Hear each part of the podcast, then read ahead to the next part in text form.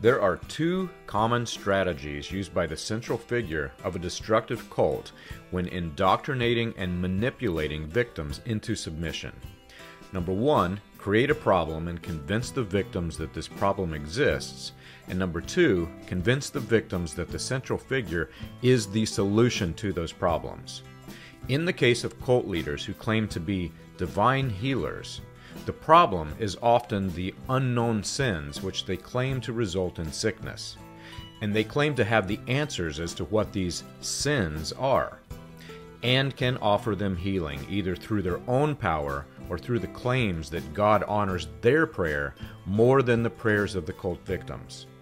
Over time, with leaders having severe narcissistic tendencies, they begin to claim to have more success in healing than Jesus Christ, and claimed that the world would like to kill them for their supernatural power.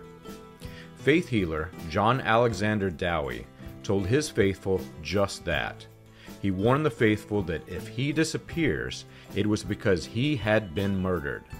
And then he began to claim that specific groups that he targeted as the enemy during his lectures had plotted his assassination.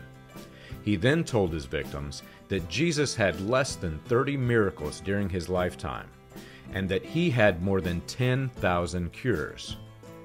William Branham, who was mentored by the Dowie cult leader F. F. Bosworth and Dowieite Gordon Lindsay, made the same claims frequently in his ministry.